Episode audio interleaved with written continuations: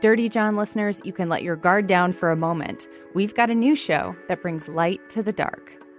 Meet Molly. She's 38, recently single, in the midst of a sexual renaissance. Oh, and also, she was recently diagnosed with stage 4 breast cancer. And then there's Nikki, Molly's best friend, and the co host of their groundbreaking podcast, Dying for Sex. In this six part miniseries, Nikki and Molly recount Molly's momentous and outrageous sexual escapades as only best friends can. From Wondery, Dying for Sex is about lust, love, and exploring relationships, but it's also a story of friendship, self discovery, and making the best of every moment.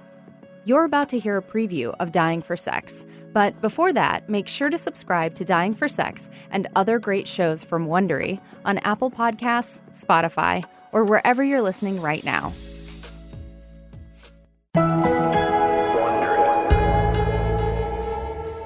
A quick note before we start.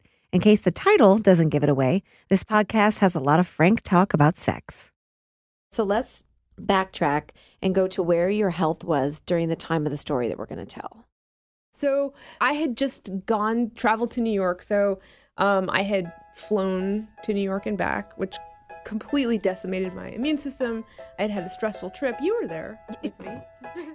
My best friend Molly and I can talk about anything, anywhere. Today, we're in a small, cramped recording studio in West LA.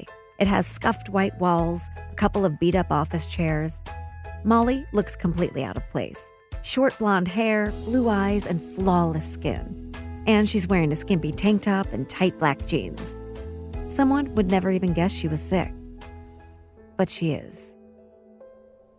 So I came back and I had an entire like list of that happened to me health wise.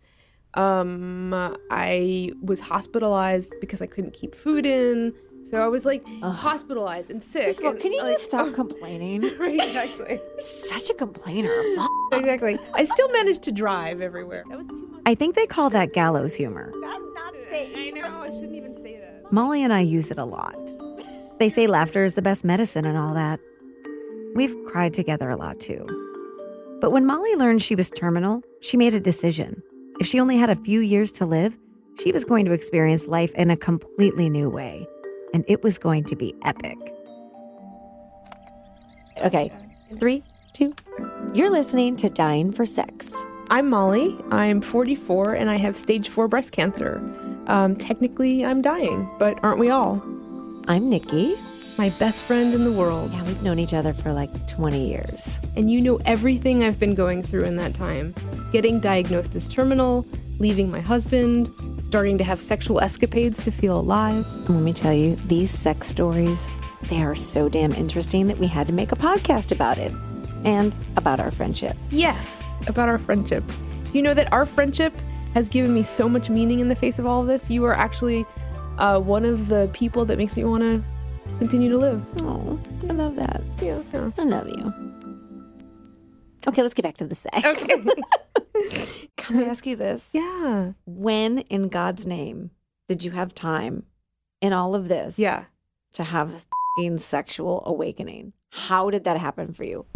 Okay, well, um, you kind of have to rewind. So, like, so after I had the surgeries and the radiation, I was on this hormone therapy, which is supposed to kind of squash your libido, but it had the opposite reaction. Like, I was horny all the time. Like, I felt like a teenager. And I don't know what happens. Like, but all of a sudden I was like, uh, I just need sex everywhere. Our lives were so different. It's crazy when I think about it. I had a boyfriend and two stepkids. While I was at home making avocado toast, Molly was dealing with cancer meds and having a full on sexual awakening. I started to learn my body and like stuff that I hadn't. I mean, I was always a sexual person, but like you know, whatever.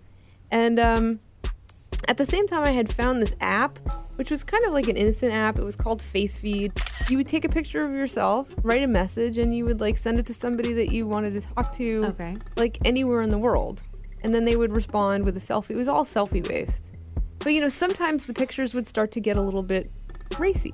Oh. And the thing was like, like I was taking these pictures and then people like men would tell me that I was attractive, and I was like, kind of felt like I just really Uh, needed it. Yeah. You know. Okay. Yeah. So uh so like so there was one kid that I was talking to. I want to say he was from Italy or something.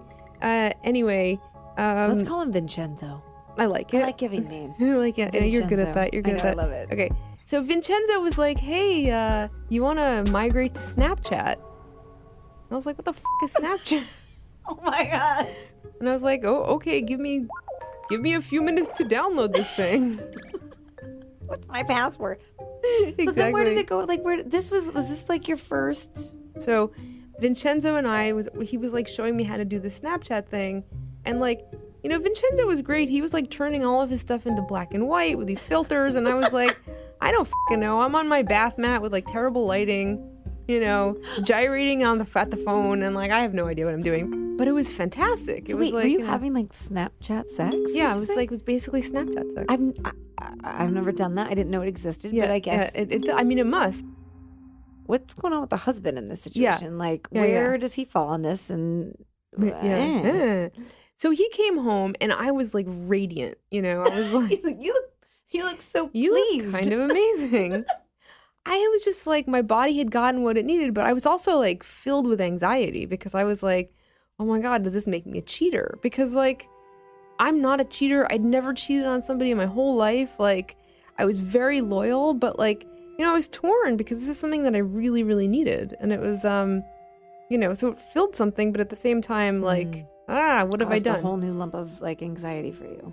It did. So it was like his first night back. We're lying in bed, and I'm sitting there, like my eyes are wide open in the dark, and I just my heart is racing, and I confess, and I tell him what happened, and his reaction was,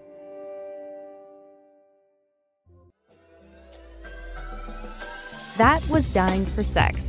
To hear more, make sure to subscribe to Dying for Sex and other great shows from Wondery on Apple Podcasts, Spotify, or wherever you're listening right now.